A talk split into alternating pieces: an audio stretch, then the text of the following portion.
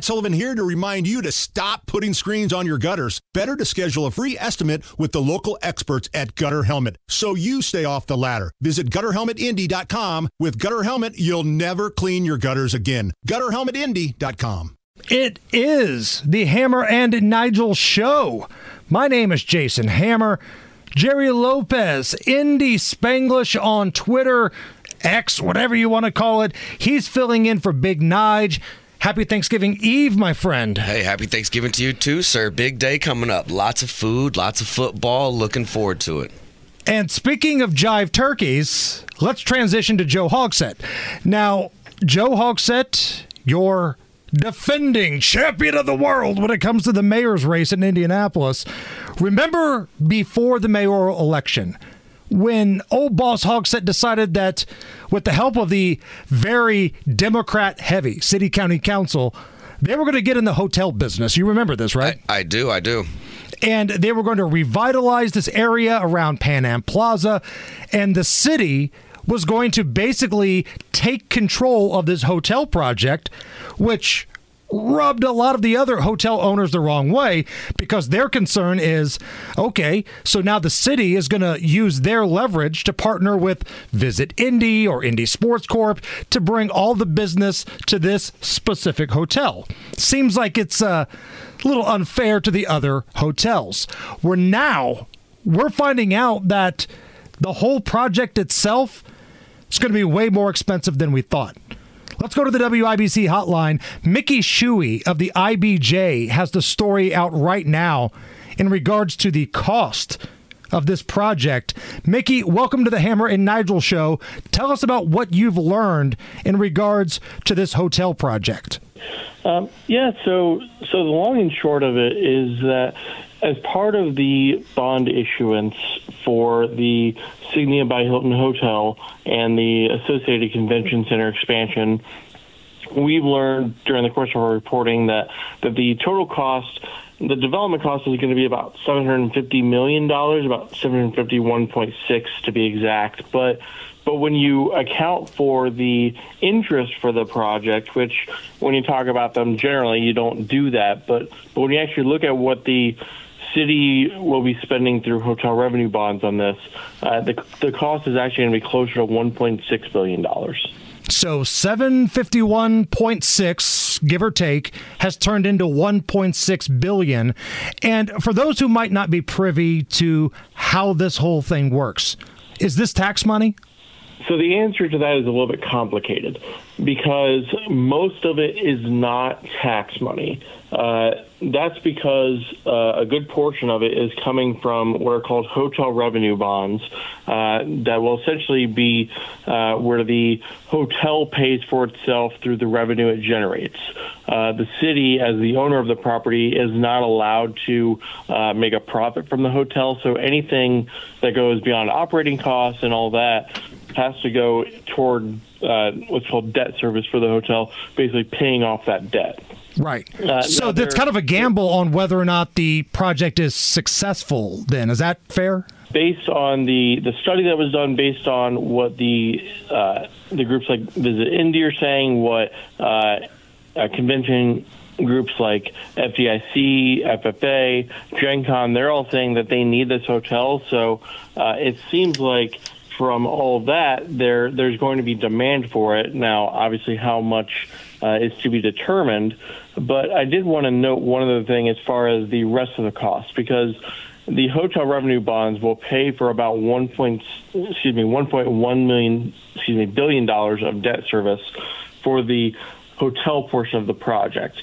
There's another portion that's being paid for with the downtown taxing finance district, and not to uh, bore your listeners with all the nitty gritty, but but essentially that's uh, money that's generated by the downtown area uh, from taxes at restaurants uh, and hotels and, and all that through their property taxes and growth in their property taxes. So to a point that's tax money, but it's not like the city's creating new tax tax revenue streams to get this done. Like in the case of Lucas Oil Stadium uh, back in uh, the 2000s. Mickey, quick question: What benefits are there to the city for this to be a, a city-owned project versus it be private sector? So the benefit to the city really is just that it gets built. Uh, because uh, the previous developer, Kite, who was still involved in the project, uh, technically as a developer, uh, they encountered a lot of challenges uh, from what we've been told in the private sector uh, in terms of interest rates, because of course interest rates are, are quite high now. Um, the city was able to secure a much lower rate than they would have been, Kite would have been able to. Uh, Kite was probably looking at a 9 10% rate, which would have probably pegged this project, including all debt service, closer to the, the $2 billion mark. Um, but uh, but the city uh, it was allowed to go up to eight percent, but it only needed to secure a, it was able to secure a five point four percent rate overall for the project, which is rather good for municipal bond at this point in time. Mickey Shuey is our guest of the IBJ. He has a story out at the IBJ on how the city of Indianapolis could ultimately pay more than 1.6 billion for the redevelopment of downtown's Pan Am Plaza, significantly more than the 751.6 million that was reported earlier. Uh, Mickey, last thing here before we let you go. Look, I think everybody knows me. I'm a bettor. I'm a sports bettor. There is no such thing as a sure thing. I've got all the faith in the world in Visit Indy and the Indy Sports Corp. Nobody does events and big business quite like those guys do. They're rock stars. But in the event that this project fails, who's on the hook for it? So, as part of this uh, whole setup, they, uh, excuse me, the city has a, a reserve fund that would last essentially uh, a full year of debt service for the hotel um, give or take a few million dollars. But beyond that, if, if something catastrophic were to happen, uh, the city would have to come essentially go go through the city county council to authorize more funds and kind of go that route. So so from a technical standpoint, our understanding is that that if something catastrophic were to happen, these bonds would be uh, paid for by the city by tax dollars.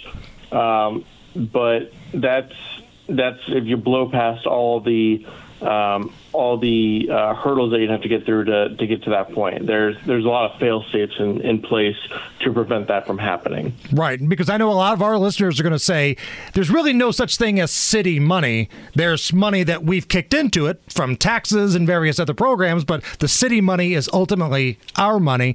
Uh, where can we get uh, more information? If somebody wants to have a conversation with you, if they've got questions about this story, where can they find you? Well, they can find me on X uh, at Mickey Shuey, M I C K E Y S H U E Y, uh, and you can read the full story at ibj.com. Mickey Shuey, IBJ, thank you so much for your time. Have a great Thanksgiving. Thanks. You too. All right, shifting gears a little bit. Big travel day today. You going anywhere? You traveling next couple days? I will be going to Terre Haute. Okay. Yeah, yeah. Sycamore country, huh? Sycamore country. Yep. So today, one of the biggest travel days of the year, if not the biggest. And everybody can rest easy, though. Even though everything seems like it costs a little bit more money, Biden's energy advisor, Amos Hochstein, Hochsteinstein, says that right now, here on November 22nd, 2023, we're at the lowest gas prices since Thanksgiving of 2020. Gas prices are always important uh, to American consumers, to American families. It's an indicator, uh, as you just noted, and I think no, there's no time in the year where that's more true than the week of Thanksgiving, uh, and we're at the lowest prices now since Thanksgiving of 2020. First of all, that's a pathetic, embarrassing lie. When Joe Biden took office, the nationwide average was 239 a gallon. Today, nationwide, it's 328 a gallon. And we say this with, again, Joe Hogsett when he talks about the homicide rates. You don't get to be the guy that is in charge when the record is hit. And then when it's barely not a record, you don't get to do a victory lap as a result of that. Well, it's the same thing they do with job creation, right? It's like the jobs were gone because of COVID. Right. Now we're opening back up, and you want to take credit for us going back to work. All right, let's take a little break here, find out what's going on on the roads. What's the latest?